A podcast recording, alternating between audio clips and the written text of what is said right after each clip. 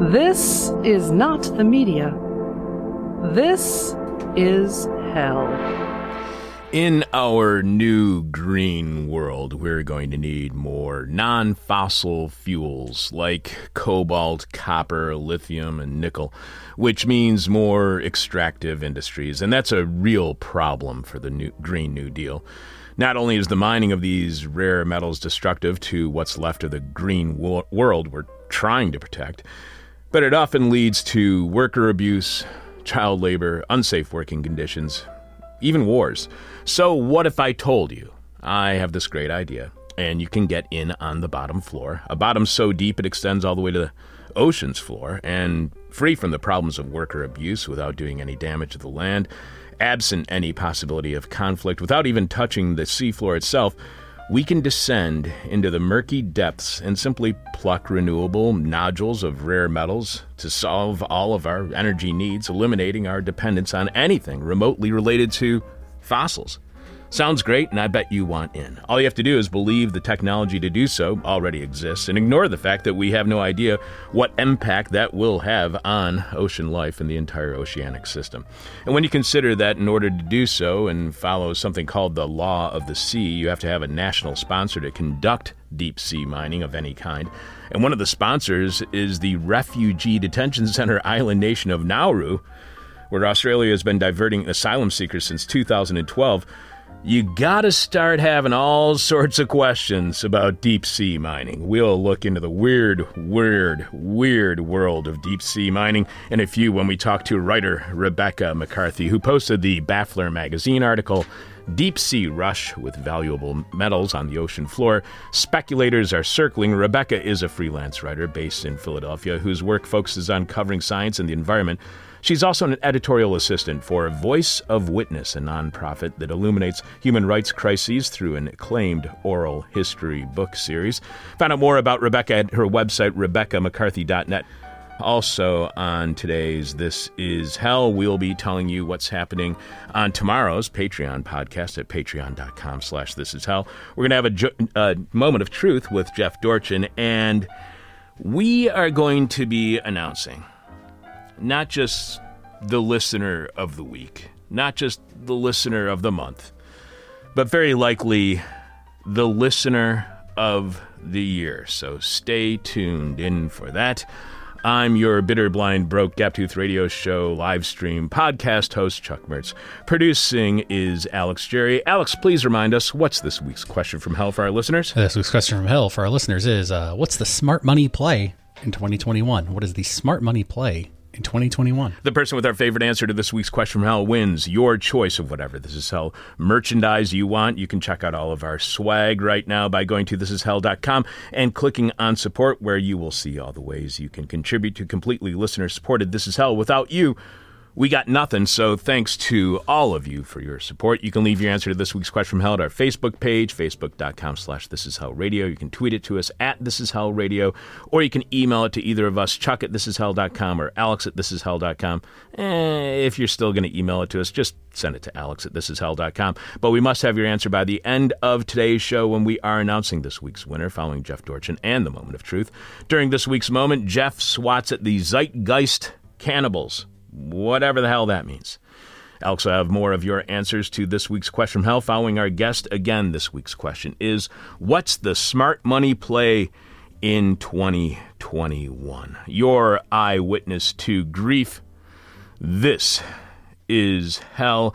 On each and every one of our final 12 episodes of 2020, we are revealing another title to make our annual list of favorite books to be featured on This Is Hell. We've already named three books this week The Enchantments of Mammon, How Capitalism Became the Religion of Modernity by Eugene McCarraher, The Government of No One, The Theory and Practice of Anarchism by Ruth Kinna, and A People's Guide to Capitalism, an Introduction to Marxist Economics by Hadas Thier. And a listener sent us an email saying, Thank you so much for suggesting A People's Guide to Capitalism by Hadas Thier, because they said it makes it so they can actually understand Marx's Capital and how they were having so much difficulty, how the book was so boring. And here's a great way to introduce somebody into the writing of Marx's Capital, which can be kind of boring.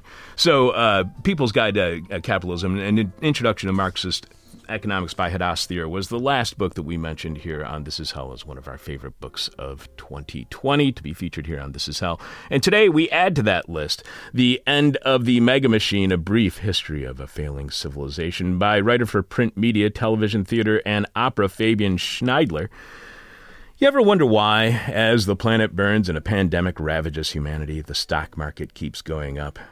You'd think that as disasters and crises mounted, the market would reflect threats to humanity by trending downward. But nope. Here we are in the ninth month of a global viral pandemic with climate change continuing to go unchecked, except for by our lower fossil fuel consumption because the pandemic keeps us from going anywhere. And the Dow Jones hits a record high of 30,000 last week. Go figure. Well, what if crises are actually good for the market? What if threats to humanity are good for the Dow? What if we are celebrating the Dow Jones going over 50,000 while eating the last morsels of edible food washed down with the last glass of drinkable water and the last piece of habitable land. But hey, our stock portfolio will look fantastic. Futures not so great. All those futures betting on no future whatsoever may have finally cashed in, but uh, geez, the just the real future, not so good after all. That's what Fabian argues in The Mega Machine, uh, a machine of our own creation, driven by capitalism and the market, to make profits at whatever cost, even if that cost is our own planet, our own lives. We spoke with Fabian back on September 29th, and you can find our interview with him right now at thisishell.com by searching on the word Mega Machine. That makes, in no particular order, the fourth title on our annual list of our favorite books to be featured in interviews with their authors here on This Is Hell in 2020. The End of the Mega Machine, A Brief History of a Failing Civilization by Fabian Scheidler. Tune in Monday as we announce the next book on the list, and throughout all of the next two weeks, as we will be revealing the eight remaining titles to make our favorite lists this year on the remaining episodes of This Is Hell in 2020. We got an answer to last week's question from Hell a little late last week, and we were not able to share it on air, but it's just too good to pass up. Patricia wrote to us with her answer to last week's question from Hell which was what are you trying really hard to not think about? What are you trying really hard to not think about? Patricia says, with a nod to past This Is Hell guest Dahr Jamail, today is better than tomorrow. Which I am telling you, if we had received it on time, would have had a really good chance at being the winner of last week of the question from hell. So remember, we must have your answer to the question from hell by the end of our show on Thursday, which is 11 a.m. Chicago time. Also, immediately after the show last week, we got an email from Erica at Chuck at thisishell.com. Dear Chuck, a few weeks ago, I emailed you about listening to your podcast after I've moved to Kyrgyzstan. I wanted to write again and one, say how great the inter- uh, recent interviews have been, the episode on islands and the interview with Dr. Anna Tsing on Feral Atlas in particular were absolutely fascinating and given me a lot to think about. And two, thank you for the support that you have shown the magazine Hypocrite Reader since I first suggested some of our writers as guests. It really means a lot for our publication to have your support. I don't know if you are still looking for pandemic reading suggestions, but I'd like to suggest two books by Jose Saramago Blindness and its sequel, Seeing. Blindness is about an uh, epidemic of blindness that spreads through a city, while Seeing is about how the after effects of the disease are felt in an election and how the police state clamps down on perceived dissent. So, timely stuff. I think it would be great if This Is Hell had some coverage of Central Asia and would like to suggest two potential guests Mohira Suyarkulova and Georgy Mamedov.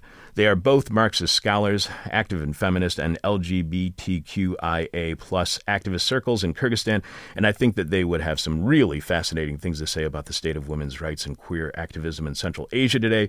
Best wishes to you and the rest of the This Is Hell team, Erica. First, Erica, I cannot tell you how much, how just how elated, how happy Alex and I were about having a listener in Kyrgyzstan. The last email we got from Erica, she mentioned walking around and discovering her new home while listening to This Is Hell, therefore associating buildings with different interviews we have featured on our show, which Erica is so cool. Someone a world away from us, listening to us and associating our talks with architecture in Kyrgyzstan. It just it gives us chills. And yes, Erica, we will be getting in touch with you about guests to have on the show to discuss what is happening when it comes to rights in Central Asia.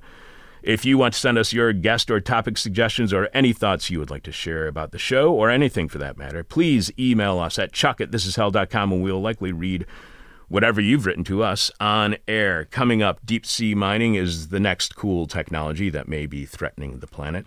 We'll also have Jeff Dorchen in the moment of truth during this week's moment.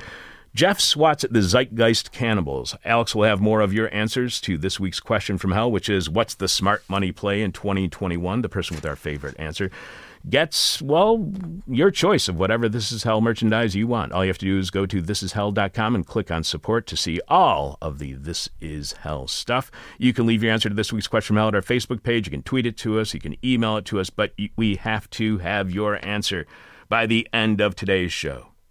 Live from the Nightmare of Want, this is hell.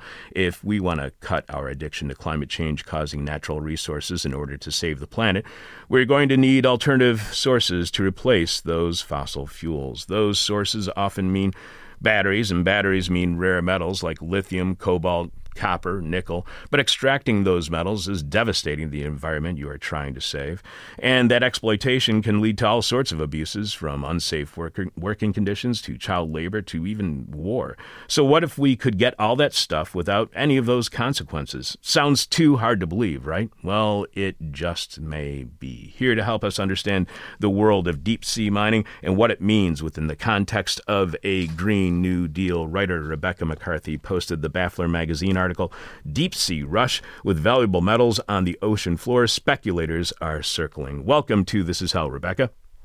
Hey, thanks for having me on. Rebecca is a freelance writer based in Philadelphia whose work focuses on covering science and the environment. She's also an editorial assistant, assistant for Voice of Witness, a not, nonprofit that illuminates human rights crises through an acclaimed oral history book series. You can find out more about Rebecca at her website, RebeccaMcCarthy.net. You write that Gerard Barron aims to be the first person in history to succeed in commercial deep sea mining, and he is growing frustrated with his detractors. You then quote him saying, If you read some of the commentary from some of these environmentalists, it's so sensational, and it's all BS, you know. And he, uh, Barron belongs to a fledgling class, you write, of new capitalists trying to build compassionate and eco conscious corporations. How much do you think these corporations are being driven, being motivated by the idea of a Green New Deal?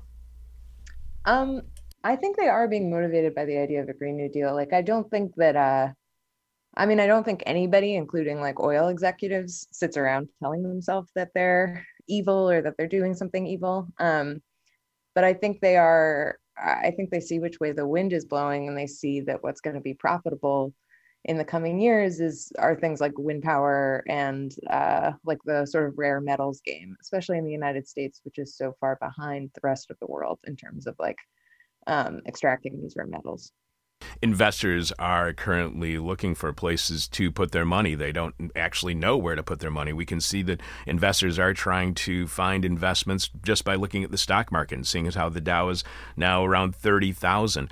Are investors flocking to ideas like deep sea mining? Um, kind of, kind of. It's like that's sort of the that's the dangerous thing about deep sea mining is that it's like it might not be the worst idea in the world, but we really don't know what it's going to do to the environment. And the ocean is this huge carbon sink. Like it's the biggest thing that we have working for us as far as like keeping emissions in check. Um, so if you mess that up, uh, the the cascading effects could be pretty dire. Um, and there are investors in deep sea mining now, but like the more this moves forward, the more money there's going to be. So I think the people who are sort of um, trying to argue for a 10 year moratorium to study the effects are saying that like the money is gathering right now, but it's not really there. It's not there in force yet. So there aren't like deep sea lobbyists that are that that powerful yet, but they're they're getting there. This Gerard Barron, he's behind a company called Deep Green that you uh, write about in this article. And you write Barron's greatest success has been in marketing. In 2001, he started a company called AdStream that has since expanded to 30 countries and helps brands like MasterCard, McDonald's, Nissan, and Warner Brothers develop campaigns that will reach a global audience. You then quote an AdStream blog explaining when an ad is delivered outside its country of origin, there's a risk that certain aspects of it may be out of step with the cultural customs and traditions of its new viewing audience. Generally speaking, a broader message crosses borders more clearly. Is it just me, Rebecca, or does that kind of sound like colonial propaganda. These people are not going to like what we want to do, so let's pretend it's something else, claim we are here for a higher reason or a cause. Does that sound like some kind of colonialist propaganda, or am I just way too sensitive? No, I mean, uh, I think a lot of Barron's argument for why he chose Nauru as a um, as a sponsor state to um, move forward with this deep sea mining contract was that you know these he says that these smaller island nations have a voice and it really just doesn't get heard. But acting as if um, you know deep green stepping in to mine the ocean in their stead is given nauru is giving nauru a voice is kind of like um like that itself is like definitely colonial. And it's sort of like the more you know like small island nations should be able to destroy the world in the same way that large countries do. It's sort of like the more women prison guards argument. Um, yeah, I mean, he even when he talks about uh, Papua New Guinea and their failed deep sea mining um, endeavor, he says that uh, that you know that was the that was the pioneer that ended up with all the arrows in the back. It's just I don't know. Yeah, it's not a it's not the most inspiring rhetoric. No, it's not at all. It wouldn't seem like it would actually attract investors, but I guess investors don't really seem that concerned about it. You write that the International Seabed Association, we'll get to what this agency is all about in a moment, has issued 30 exploration contracts in the area, which is this area for potential deep sea mining exploration, seven of which are held by private companies. Deep Green holds three of these contracts in the Clarion Clipperton zone. They're being sponsored because, in order for you to do any kind of this deep sea mining, you have to have a national sponsor. They're sponsored by the Pacific nations of Tonga, Kiribati, and a tiny, desolate island republic called Nauru, as you were just mentioning, as I mentioned in the introduction. So, why these countries? Deep Green, according to their uh, website, is based in very green Vancouver, British Columbia. Why do you need as a sponsor nations like Tonga, Kiribati, and Nauru? Um, it's uh, well, it's actually Kiribati, uh, but it is spelled Kiribati. Okay. Sorry, correct you. Um, but uh, the yeah, I mean, I think it's because they these countries are like looking to um, make money, and there is money in being a sponsoring state uh, of deep sea mining, although the attendant environmental risks are also huge. So there could be a lot of litigation around it in the future. Um, and I think he, I think Deep Green sort of just like went in and looked for, you know, where they saw opportunity or where they saw governments that they could um, manipulate. You know, Nauru in particular is um, is just sort of uh, you know, a recent report has said they've slid towards authoritarianism. There's not really like the the press is sort of um, is uh, very restricted, and they've they've made money off of housing refugees for Australia for years since they the country was destroyed by phosphate mining, um, and it's you know a tiny tiny place. So I think I think that's why it's just he saw places where he could like you know um, he could grease the wheels. The organization that oversees this is called, as I was saying, the International Seabed Authority. Uh, they oversee what is known as the law of the sea, just so people can understand how this is governed or not governed, if you will. Yeah. Is, is it a private sector group, an international governing body? What is the authority under which the law of the sea and the International Seabed Authority operates? Uh yeah it's it's really weird. It's a strange organization. Um it uh it's a un body but it kind of operates uh separately. So they have um their their last session has been postponed because of covid-19 but generally speaking it's like all these countries come to um uh, Jamaica, and they sort of and there's one commission within the International Seabed Authority that's just sort of like a locked room, Um, and that's called the Legal and Technical Commission. And they're the ones that make decisions about who does and does not get these contracts and what happens with deep sea mining going forward. Um, and they, the ISA was founded um, to address international deep sea fishing rivalries, basically, and also because the United States um, was trying to was pretending to do deep sea mining in order to recover a Russian sub, um, and they failed. Uh, but they wanted to, you know, sort of like be able to do this uh, recovery process in front of international observers. So there was like a Russian tanker watching them, and they had to, you know, recover a couple of nodules to say that um, to as the cover story. But um, but yeah, the ISA it just doesn't really like the there's no environmental voice basically on the on the body that makes decisions about like whether mining is going forward. So they don't they've never denied an exploration contract and their main it's in their interest for deep sea mining to begin because I think they would profit from it and this is like basically all they do at this point is issue deep sea mining contracts. And you mentioned these polymetallic nodules. These are the ones that have the rare metals in them, including uh, you know, nickel and copper that we are going to need if we're not going to have fossil fuels or uh, fossil resources as our fuel source in the future. And how these polymetallic nodules were first discovered in 1868 in the Kara Sea off the coast of western Siberia, but deep sea mining expeditions first captured worldwide attention in 1974 when the U.S. government, as you were saying, dispatched a large ship from Long Beach to, in California in what they claimed was a deep sea mining expedition. In reality, it was a CIA cover story for an attempt to recover a Soviet submarine known as Project Azorian. And you also write that the International Seabed Authority, or ISA, was founded on a conflict of interest. It is both a licensing and a regulatory body, cha- charging with uh, charged with uh, selling off the seabed, as well as effective protection of the marine environment and prevention of damage to the flora and fauna. You were just saying how they make money off of selling these licenses. So, from your estimation, which role do they execute more effectively? Are they better at selling and licensing or protecting?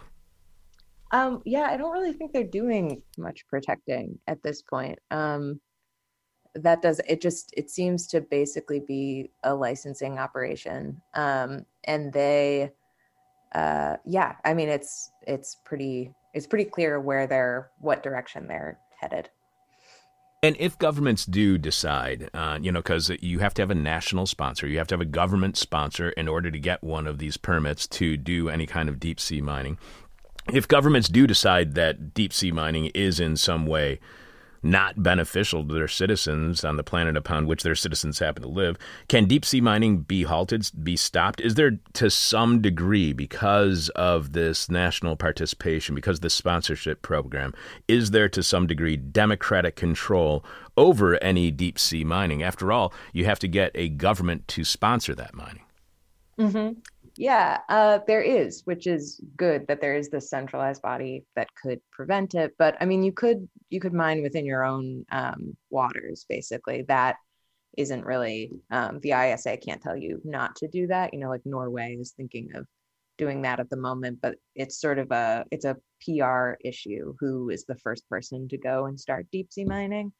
Um, but yeah, I think like a lot of the issue with um with deep sea mining is that people do have a very visceral response when you say like we're thinking of mining the ocean um, and they're not into it generally speaking. But it's also like it's very hard to have oversight uh, you know like over an operation that is 4000 um, meters underwater. Uh, and it's not nobody lives there specifically. So it's not like, you know, you see a mountaintop blown off and like you see the mines and, you know, it's in your backyard and it's poisoning your groundwater. It is still poisoning your water and it is still destroying the environment. But if you don't see it, it's harder to sort of get people riled up about it. So it's kind of like the people who are being detained on Nauru, out of sight, out of mind. Right. Yeah. Jeez.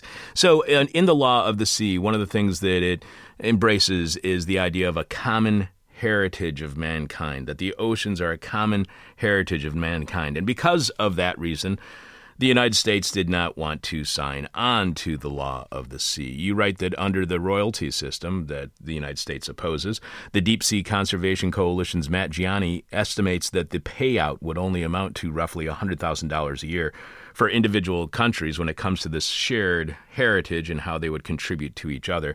Most of the real money involved would go to the mining company, the sponsoring state, and most troublingly to the ISA. Still, when the Reagan administration came to power in 1981, they balked at the idea. You then quote Gianni explaining, they said, No, this is communism, this is socialism, we want none of this. So is fear and hatred toward communism keeping the United States from contributing to the potential destruction of the oceans? Is, is, the fear of communism finally good for something because it's keeping the United States from contributing to deep sea mining and the potential destruction of the oceans?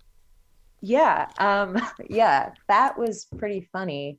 Um, just because it is sort of like definitive proof that the United States is uh, compared to like any other developed country is like clearly a far right country so much so that it will um, it will abandon the profit motive in a way to stay true to like yeah to avoid communism. Um, so yes the united states is leading in the fight against deep sea mining by being so terrified of socialism that we refuse to partake in anything where we would have to share any of the profits. And you mentioned about nauru how the place is pretty much uninhabitable. You write how uh, the um, just over 12,500 remaining Naurans live clustered along the coast with few trees topside as Naurans refer to the area overtaken by the phosphate mines. Heat radiates off the island, clouds drift away, rain has grown scarcer, king tides flood the coast and make the single main road and artery that circles the island impassable. Seawater contaminates the groundwater. Dust from the dead mines causes respiratory issues. Fish have been dying off as the coral reefs surrounding the island bleach. In 1993, Nauru received $75 million from Australia for environmental remediation, but little to nothing has actually been done. Well, can anything be done? Let's say that they did get money from Gerard Barron and Deep Green in order to give them that national sponsorship to do deep sea mining. Even if they did get that monetary the monetary resources, can anything be done to save Nauru? You say that the phosphate mining was the worst thing that ever happened to Nauru, and Nauru faced uh, occupation after occupation after occupation by imperial and colonial forces and was bombed by the Axis and the Allies during World War II. So, how is the phosphate industry the worst thing that ever happened to Nauru? Um, yeah, I mean, I think it's just like it destroyed, it completely destroyed the country, which again is like a tiny, tiny island um, that you can, you know, circle in like an hour or something. Um, but it's yeah i don't know. I mean like you know relocating people is also sort of like another form of colonialism and forced relocation obviously does not have good connotations. But i think like a country like that and other countries that are just going to be affected by climate change you know like low-lying island states or areas of the united states like louisiana you have to give people the option to leave but it's particularly complicated here because then you have to repatriate them and which country is going to take Nauruans, probably Australia, but like Australia famously is not great at accepting um, outsiders, I guess. Uh, you know, nor is the United States. But I think it's just like you can't. Yeah, they, there could be some sort of environmental remediation, but then, then what? Then what do you do? Then there's this like whole. Then that's backed by deep sea mining and then you still have like rising seas you still have you know um,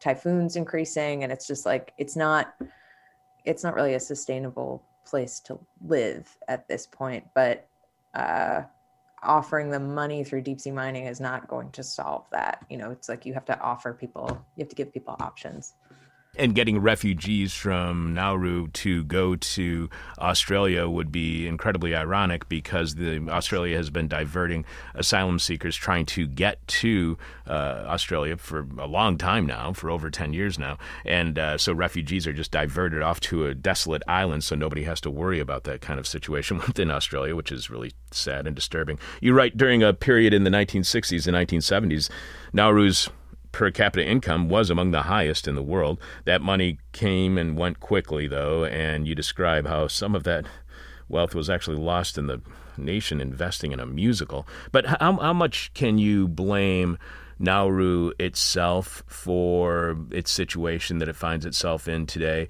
Did they succeed? Was that short lived success due to phosphates? Did Nauru temporarily get rich? Did they at any point benefit by destroying its environment and therefore its future?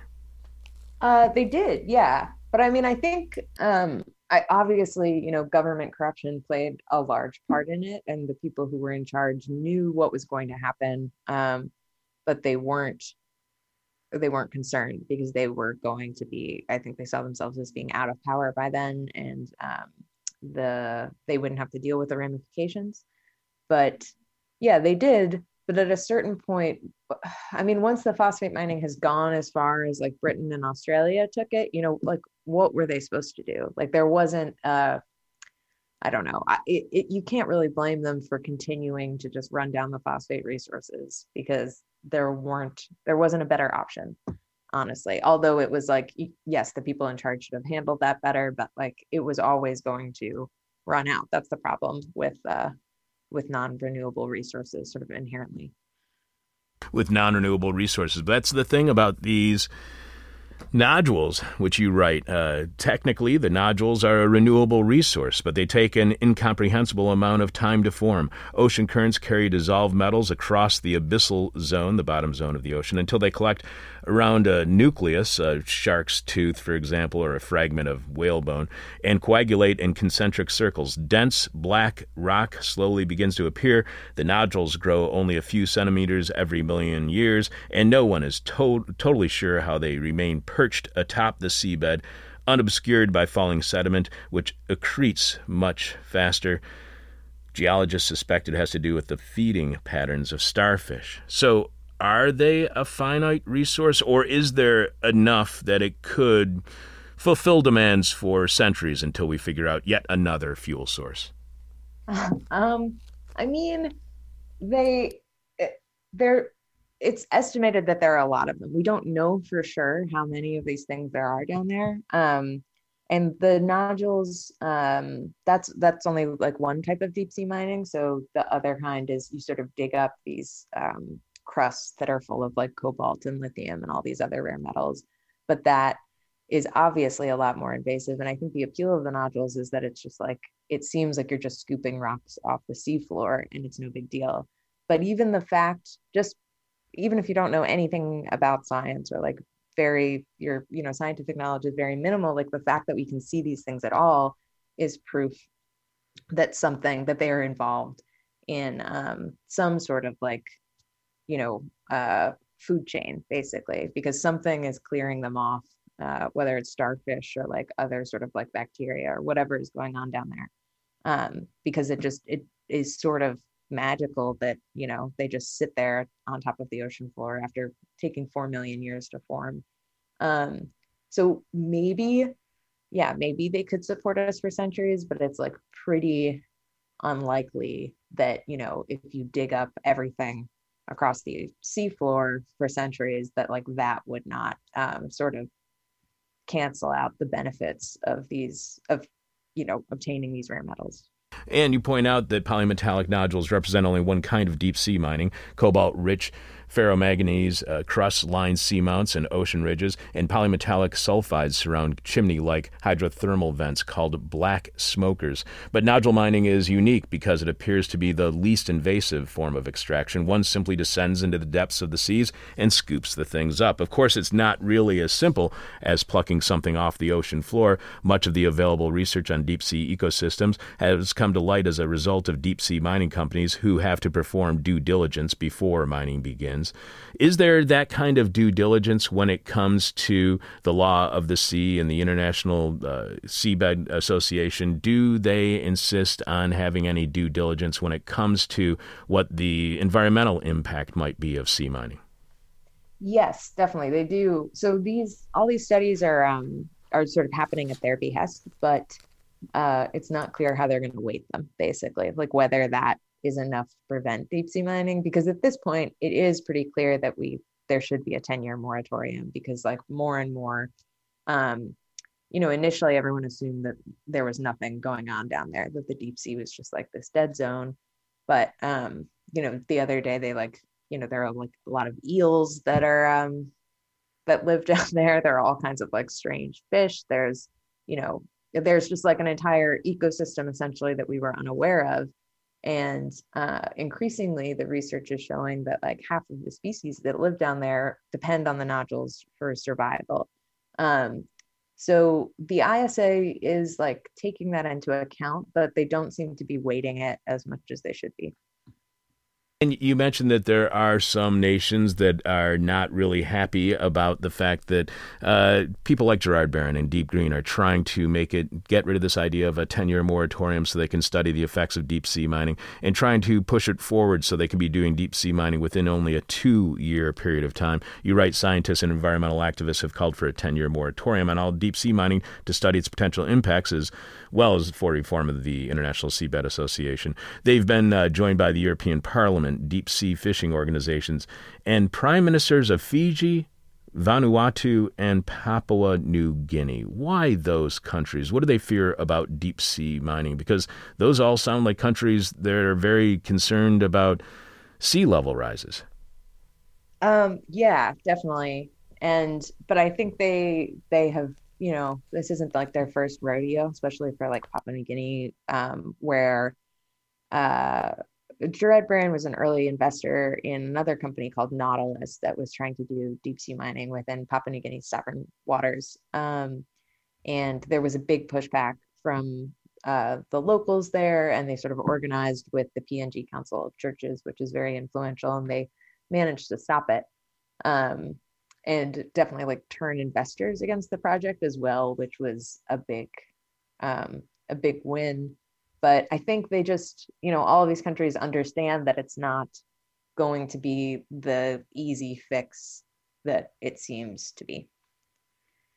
You say that when you asked Gerard Barron if he is planning on triggering the two year rule in order to make it so there is no 10 year moratorium, he demurs, saying, Well, it's not for us to trigger, it would be for the member state to trigger. He says, Do I think a drop dead date would be useful for the development of this industry? Yes, I do. And he thinks that drop dead date, which is a horrible term to use, would be in two years. Does Deep Green have so much power over Nauru? Or is that, you know, Nauru is so desperate that it will do whatever Deep Green and Barron ask? That, it do these kind of companies have so much power over these really desperate nations that they can do whatever they you know the country like Nauru will just do whatever Barron asks. Uh maybe. I mean, I guess we're to find out, but I uh I think like yes on one hand, I also think like Barron is um you know he's he's convincing. And i think he has he has like an argument where he sort of paints deep green as this like white knight of decarbonization. And uh, i can see him you know um, presenting this to nauru as something that would be beneficial actually where they would like be taking part in something that was going to like save the world rather than simply you know housing refugees. It's not like you know nauru's past sources of income have already been kind of like horrific in a way that's very in your face. You know, like these, um, the refugee camps there are uh, notoriously brutal, and like children are like committing suicide. A man lit himself on fire in 2016. Um, so for Nauruans who have seen that, you know, deep sea mining might seem like I can see why that would seem like a better option. You also mentioned John Childs, a professor at Lancaster University who researches extractive industries, who went out to Papua New Guinea in 2016 as part of his research into deep sea mining. Childs tells you how he interviewed Mike Johnston, who was the CEO of Nautilus at the time, the company that Barron was working with. Not someone you'd necessarily want to take home and meet your mom, he says. He was saying, you know, I can't understand, you know, uh, he's mentioning Barron here. Barron was saying, I can't understand why these guys aren't happy. We're building them toilets. I've seen their toilet conditions. They're dreadful. And then Childs goes on to say it was like the worst kind of stereotypical old school colonial attitude. Pretty grim stuff. They had this headquarters, which was not very big. It was at the back of a shopping center in Brisbane, Australia. Honestly, it was all smoke and mirrors as far as I was concerned. You have this big public image of Nautilus as the world's leading deep sea mining firm, but it was Wizard of Oz, Oz stuff. You get in there and there's not very much going on. So, Rebecca, you've been looking into this for a while. Is deep sea mining potentially just a scam, a con, a grift? I mean, I think if you look at any corporation, uh, that like it sort of start it sort of starts that way, you know, like anything where they're trying to tell you that they um they're sort of trying to present an all-powerful presence you know most things are really just run out of the back of a uh, shopping mall in brisbane metaphorically at least. Um but i yeah i don't i don't think it's a scam. I think there's like a very there's a high chance that it could happen at some point um or that we might we might need it to happen but it's just like the the way it's moving forward right now definitely is a scam. Um like the rush to start it is just is the completely unnecessary. I mean barron says you know at one point he was like you know if we have a 10 year moratorium like who would be the loser there? Like the planet would be. But he had just mentioned that his investors would back out. So it's clearly just like um even if deep sea mining doesn't turn out to be like the you know catastrophic industry that we think it might be um, the reason he doesn't want it delayed is because it's just a question of money basically. And i really like how you point out uh, the importance of deep sea mining when it comes to you know, considering concepts like the Green New Deal. You write a totally ethical green transition remains elusive when one man's solar firm is another man's cobalt tailing pond, and there will be a seamy underbelly to any Green New Deal we manage to win. How can any Green New Deal be protected from cobalt tailings ponds or deep sea mining? And what explains to you the Green New Deal's vulnerability to these kinds of ideas like lithium mining that are incredibly destructive to the planet, even though it's still considered part of a Green New Deal? Yeah, I mean, like I, I think it's like important to say that like we we do need a Green New Deal objectively. So like even though it is going to create its own kind of destructive forces it's still you know you don't want to do false equivalency and like pretend that we're better off just staying where we are.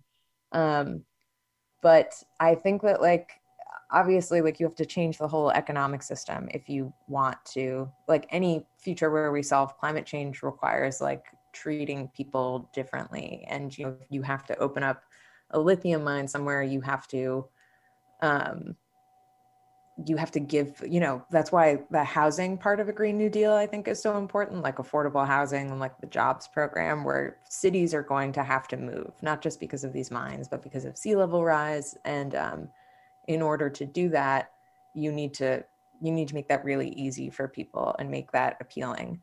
Um, but but yeah i think that like you know in in the us at least like because anything that you can pass here is um, inevitably going to be uh, sort of disappointing on some level because again like the united states compared to other developed nations is so far to the right. Um, i think it's like you sort of just have to keep your eye on like who's getting hurt even by like the thing that you want to happen I've got one last question for you, Rebecca. We have been speaking with writer Rebecca McCarthy, who posted the Baffler magazine article, Deep Sea Rush with Valuable Metals on the Ocean Floor. Speculators are circling. You can find out more about Rebecca at her website, RebeccaMcCarthy.net. One last question for you, Rebecca, and as we do with all of our guests, our final question is the question from hell. The question we hate to ask, you might hate to answer, or our audience might hate your response. You write, It would be a mistake to dismiss deep sea mining out of hand. Decarbonization is often presented as a choice between technological innovation and degrowth, when realistically, we are probably going to need both. Corporations and the wealthy account for the bulk of global emissions, but the way most of the developed world lives is so clearly unsustainable that it's difficult to defend. Personal sacrifice doesn't sell well but things are going to get grosser before they get better. Have you seen any signs that we are increasing, increasingly accepting the understanding that yes, tomorrow will be worse? Um, no, not really. Uh, no, I mean it's really hard to sell people on that too. Um, but yeah, I mean, I, I guess yeah, on some level, people understand that there's going to be some level of personal sacrifice involved, but uh, but yeah, I don't think there's a ton of like public awareness of that. So all we need to do is have find a good marketing person like Jared uh, Gerard Barron to tell us uh, how to market the idea to people that tomorrow will be worse. Rebecca, thank you so much for being on the show. This is really a fascinating article, and everybody should go check it out.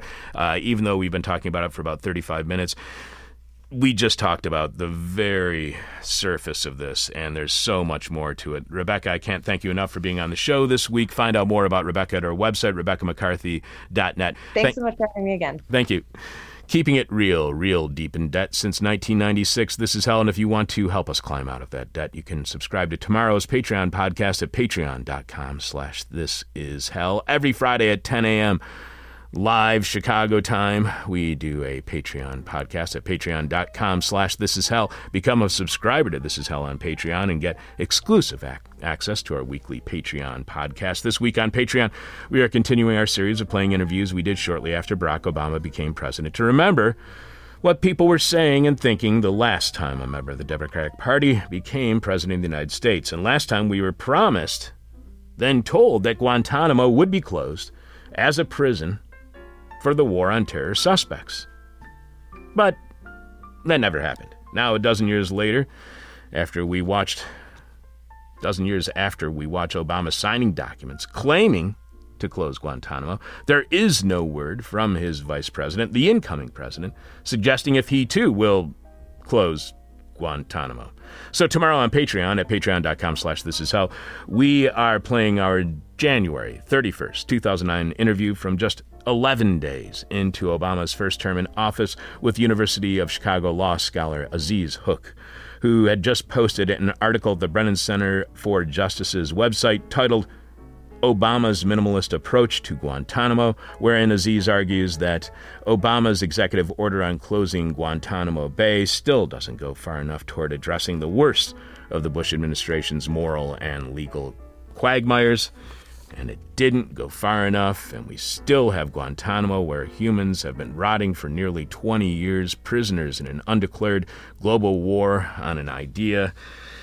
And there was never any justice for the Bush administration, never held accountable for approving of torture and lying us into war. Also, on tomorrow's Patreon podcast, last week I declared war not only on Christmas because that penny ante half ass war is for pikers, but on all of the holidays as they are all a form of denialism from the reality of our very frightening world, and are a distraction from that miserable reality that allows our daily nightmare of things like climate change and pandemics to continue unchecked. That said, I have news from the front lines of that war, and it appears, when it comes to my declaration of war on all holidays, which I announced on Patreon last week, it appears negotiations are underway, and there are rumors of peace talks, but you can only hear that hopeful news of a truce in the war on holidays and our 2009 interview with Aziz Huq on Obama not closing Guantanamo by subscribing to This Is Hell on Patreon at patreon.com slash This Is Hell. In a few minutes, Jeff Dorchen will be delivering a moment of truth during this week's moment. Jeff Swatz at the Zeitgeist Cannibals. Producing this week's show is Alex Jerry. Alex, can you please remind our listeners what is this week's question from hell and tell us how they are responding? Yeah, this week's question from Hill is What is the smart money play in 2021? And before that, I just wanted to say uh, earlier, uh, yesterday, you mentioned on the show how hard it was for you to read Marxist Capital. And I just wanted to let people know uh, that David Harvey, the, the writer, has a lecture series called Reading Capital to help all those people who find capital boring and impenetrable. It's free and it's available in video or audio form. So, did David Harvey's podcast help you read Capital? Oh, I don't know, man. That podcast is boring and impenetrable. See, that's what I would figure. I, you know, we have had a lot of people suggest that we have David Harvey on the show. I have listened to him talk, and he's an orator of the level of Ralph Nader, if you know what I'm saying. uh, you can just read Communist Manifesto and be like, okay, yeah, I get this. I'm, I'm on board. And then you don't have to read anymore, Okay. I guess. I, I just every time somebody suggests it, it's a huge name, right? And that's the kind of thing that we've done in the past. Oh, here's a huge name, Ralph Nader. We'll get him on the show, and then we get him on the show. A, bore. B, Nobody listened. It didn't lead to anybody, any new subscribers on Patreon. It didn't lead to a whole bunch of shares. It didn't lead to all of a sudden we were the spotlight of all these lefty podcast fans. Eh, that stuff never happened. So, yeah, David Harvey. Screw that. what is the smart money play for 2021? Gorilla G says, My new drone delivery homebrew startup. Uh, no Whack Wolf says, Buy Antifa, BLM, XR protesters like Soros. Rich H says, Ice Cube futures uh, via email, DM, Twitter, etc., etc., etc. Neil C says, Plastics. Yes, despite climate disaster, it's still plastics. Oh, God. Flying Needle says, Get a job, you effing hippie. Only joking. Buy Dogecoin every time Grimes dumps Elon Musk and then sell every time he farts. You can look up all, all those words on uh, I think it's a Simpsons reference. uh, Adam B says, in your ancient Ashkenazi pool, it's got to be Kissinger to outlast Ellsberg and Chomsky since this is hell. But if that's not quite macabre enough for you, just stick to more conventional investments like Raytheon. That's pretty fantastic. I'm sure Kissinger, Ellsberg, and Chomsky are all voting for the same person in my book. So uh, done with those dudes. Brian D says, admitting that money is imaginary and simply declaring you have more. Hypocrite Reader says, commodify your dissent. We're trying, Hypocrite Reader. And finally, Martin F says Chuck will miss several days of work due to intestinal or inner ear issues. I have bet my entire life savings on this, so don't disappoint me. Or it might be my sinuses. I haven't really figured it out yet, and I'm going to try to figure it out soon because I still can't go see my doctor, and I really need to badly, especially after seeing that report last night of how. Uh, there's a huge increase in the number of deaths from last year, but they don't know how many of those are actually attributed to the pandemic. A lot of them just may be people who didn't go to the hospital because they didn't want to see their doctor because they were afraid of getting the virus. Eesh. Anyway, you can leave your answer to this week's question from hell at our Facebook page, facebook.com slash this is hell radio. You can direct message it to us via Twitter at this is hell radio. You can email it to alex at alex at this is hell.com. But we must have your answer by the end of today's show by the time that the moment of truth is over, and it's time for the moment of truth right now. Another end of the world is possible. This is hell. I know you have Hefe on the line. One, two, you know what to do.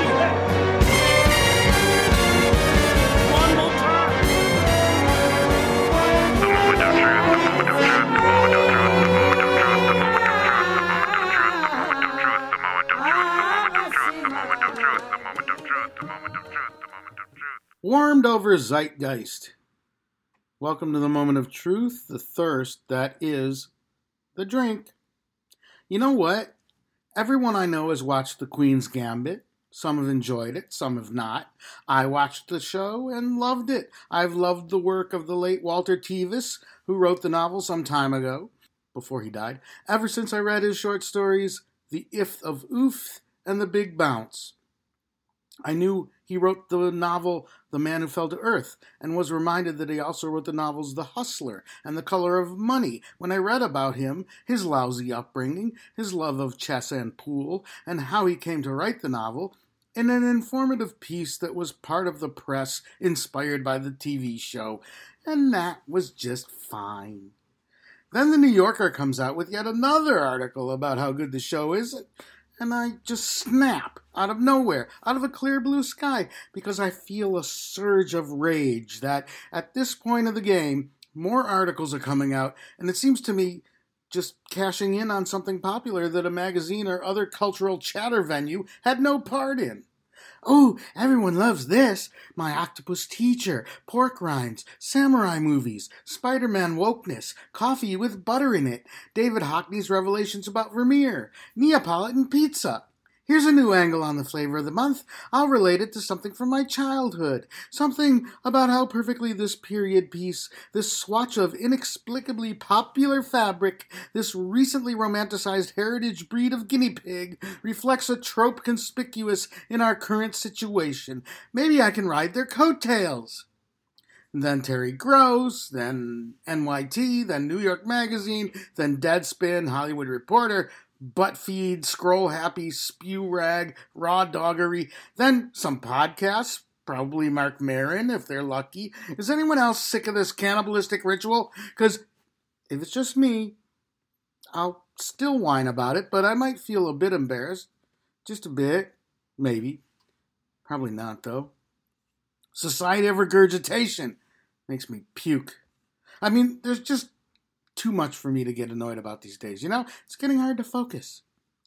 A lot of you listeners might be too young to remember when I used to do these segments every week, live during four hour This Is Hell Saturday mornings from the WNUR studio, and I used to slam NPR now and then for their various misdeeds, mispronunciations, lapses of judgment, and just plain propaganda. And I once went off on Terry Gross for spotlighting her favorite sitcom at the time, Just Shoot Me. Because what? The public is paying you to invite an actor from a nationally advertised commercial TV show? So you're what? Just a more Whole Foods version of The Tonight Show? I just remembered when Ira Glass said maybe public radio was ready to take its training wheels off and join the capitalist marketplace, and clenched my teeth so hard one of my molars chipped. Recently, everyone's all agog over My Octopus Teacher. It's on Netflix. It's by and about a South African, highly employable, elite wildlife photographer with the means to take time off to clear his head by strolling over to the nearby Cape of Storms every day and snorkeling around in a secluded kelp forest, poking mollusks. There he meets the titular octopus and learns so many beautiful life lessons. I enjoyed it. I like cephalopods, and this is a pretty damn cool one but he could have titled it The Octopus Teacher. But no, it's my octopus teacher. And to me, it makes a big difference, the first person singular possessive rather than the definite article, because in the end, it's all about him. But not just him, it's him and his lifestyle and accomplishments and efforts at goodness and protecting the kelp forest. The latter all worthy endeavors, but it's the possessive, it's the my part. What I'm whining and complaining about is this territorial marking. It's like a male cat spraying his odor everywhere. Werner Herzog must be the most marked man alive. His trousers will never lose their ammonia stench. There's often a blurry line between actually contributing to the cultural discourse and just peeing on it. Sometimes these venues, these organs of the zeitgeist, provide a valuable service introducing us to phenomena and ways of consideration we're unfamiliar with. But some are cultural cannibals, like P.T. Barnum showing off his freaks. Some are like museums, showing off their captive Callipygian Hottentot Venus. They can be highbrow, lowbrow, middlebrow, or no-brow. I put my imprimatur, my spray, my scent, my musk on this cultural thing, this already publicized to death cultural phenomenon on whose bandwagon I wish to ride. I, me, mine, all through the day, all through the night, I, me, mine, I, me, mine, I, me, mine. Granted, this is merely one among many of the myriad irritations by which one may be irked in these multifariously irksome times.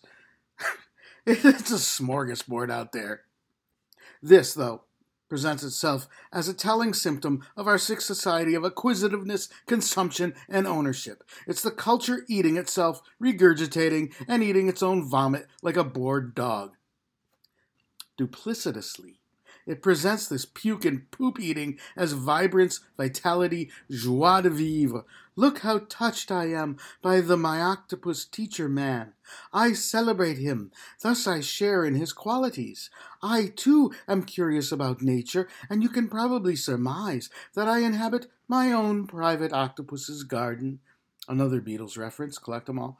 My own little kelp forest, somewhere in my wonderful life, where I touch and am touched by creation and destruction and the boundless beauty and sadness of the world. It all makes me want to hurl.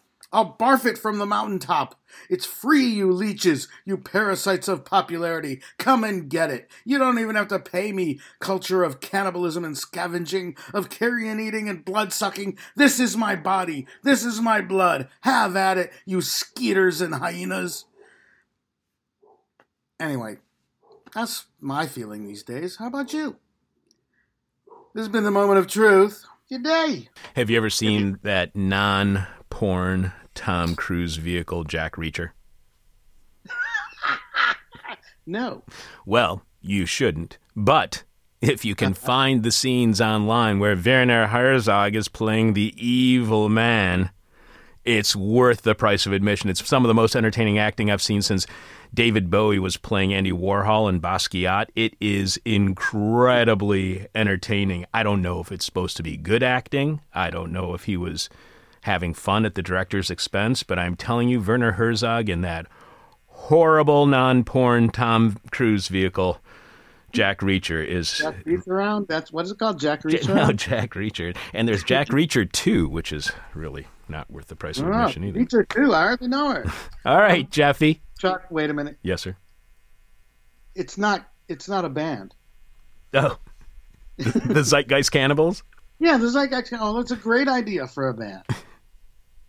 But it's not a band. Damn it. Somebody out there, form the band Zeitgeist Cannibals. Send us some music. We'll play it on the air. Yeah, I kind of can't believe it wasn't a band in the in the late seventies. Yeah, that's what it kind of sounds early 80s, late 70s. All right, Jeffy. Yeah. Until next time, What? stay beautiful. Okay. Live from land stolen from the Potawatomi people, this is Hell. Alex, what is this week's question from Hell, and how are our listeners responding? This week's question from hell is What's a smart money play in 2021? I had to look up what smart money play meant because I have no idea about money at all. But uh, that's the question, right? So uh, that was it. Oh, we got all of them in. So for me, F5 to see if anyone else. Uh, no, that's it. Uh, the answers I liked most were Martin saying Chuck will miss several days of work due to intestinal or inner ear issues. I've bet my entire life savings on this, so don't disappoint me. I think I'm going to because it might end up being a sinus condition, and I apologize for you losing your smart money already, Martin. Again, what's the smart money play in 2021? Fabio is saying COVID 21. That's a really good answer. Adam saying a commodified momentary reprieves from soul crushing existential despair also pudding. Kurt saying funeral homes and opiate producers. Yikes. And Garrett, who is the first person to respond, saying investing in Cater- Caterpillar, Caterpillar, the trucking company, for all the mass grave digging. That makes this week's winner Garrett the first person to respond to the question from hell this week, saying that the smart money play for 2021 is investing in Caterpillar. Here, Illinois' own, Peoria, Illinois' own Caterpillar. For all the mass grave digging. You have won your choice of our swag at thisishell.com when you click on support, Garrett. Congratulations. Now all you have to do is send us your mailing address and we will tell you or we'll send you whatever piece of merchandise you would like. My answer to this week's question from hell what's the smart money play in 2021? Well, I hope it's not deep sea mining. I'm going to say cotton balls, alcohol, syringes, and band aids and suckers for little kids who are not going to like 2021 whatsoever. Thanks to everyone for sending us your answers to this week's question from hell, and thanks, special thanks to those of you who've gone to thisishell.com just overnight and clicked on support to show your support for This Is Hell. Thanks to Sharon, Carol Ann, and Tynan for supporting This Is Hell We truly appreciate it. Remember, we are completely listener supported. So without you, we got nothing. Again, thanks Sharon, Carol Ann, and Tynan for going to thisishell.com and clicking on support and showing your support for completely listener supported This Is Hell. Alex, who's on Monday's show? Uh, so on Monday, Shivani Shidi will be on to talk about her eFlux article, Housing the Poor for a Healthy Planet and Healthy Nation, which is all about population control. Oh, nice. Uh, then also Tuesday, uh, Frank Snowden will be on, historian Frank Snowden will be on to talk about his book Epidemics and Society from the Black Death to the Present. Awesome. That sounds like fun. Uh, still working on Wednesday and Thursday. I would love to hear from one of the 250 million people on strike in India. Uh, so we're still working on those. If you have suggestions for either what is, uh, if you've found writing you like on either India or uh, what's happening Peru. right now in Peru, Yeah. those are two things we're both looking for for Wednesday, Thursday next week. So uh, hit me up, Alex at thisishell.com if you got any good ideas. Do you know if we're going to have the author from Fem- Feminisms back on? Oh yes. Uh, so if you were waiting for uh, was that Tuesday last uh, this week Tuesday Yeah. when we had to cancel because uh, Chuck got sick, Lucy Delap to talk about fem- feminism's a global history. She's going to be on the show on Wednesday, the seventeenth of December. Oh, so for a week from Wednesday. Yep, yep, awesome. Uh, I'll- one last thing I got to say. It is time to announce this week's, this month's, this year's best listener. The listener of the week, the listener of the month, the listener of the year. We are going to announce right now. And it is Jack W. Why Jack W? Because Jack W took This Is Hell to the monolith in Utah. We have shared the images online if you would like to see Jack W. taking This Is Hell to the monolith in Utah. just a little bit late because the monolith had disappeared, go to at H2Oetry. That's the letter H, the number 2, Oetry. And check out Jack W.'s image of him taking This Is Hell to the monolith in Utah. We start every week's live streaming shows here at thisishell.com with Alex revealing this week's hangover cure. So, again, Jack W., listener of the year. This week's hangover cure is Take a Breather, which is the most poorly worded cure we have ever suggested here on This Is Hell, and we apologize. However, it was a cure we found at Men's Health Magazine's website. We wanted to take the opportunity to remind everyone that if the word men is in the title of a magazine, it sucks. Thanks to all of this week's guests, including editor and correspondent Brian Mier, who you can find his work at Telesur English's news program from the South, as well as at Brasil Wire. Thanks to yesterday's guest, International Land Coalition member, development economist, and policy analyst. Ward Anseeuw, who is one of the authors of Uneven Ground Land Inequality at the Heart of Unequal Societies, which you can find at landcoalition.org. And finally, thanks to today's guest, Rebecca McCarthy, who posted the Baffler magazine article Deep Sea Rush with valuable metals on the ocean floor. Speculators are circling. Talk to you tomorrow on Patreon when we will be uh, playing our January 2009 interview with legal scholar Aziz Huq on his writing that explained how Obama's so called closing of Guantanamo did not go far enough, and apparently did not, as Guantanamo remains open 12 years later. And it appears there may be an armistice in my war on not only Christmas, but all of the holidays. There's only one way to get over all of the problems that we've introduced to you on this week's set of shows, and that's by sitting down in the lotus position, turning your palms towards the sky, focusing on that burning white dot in the middle of your forehead, and saying these simple words Everybody's stupid. My demon is on my butt. No. Ah. My demon talks to me in profanity like a sailor. And my demon tries to knock me down. And my demon tries to put me on a hell ride.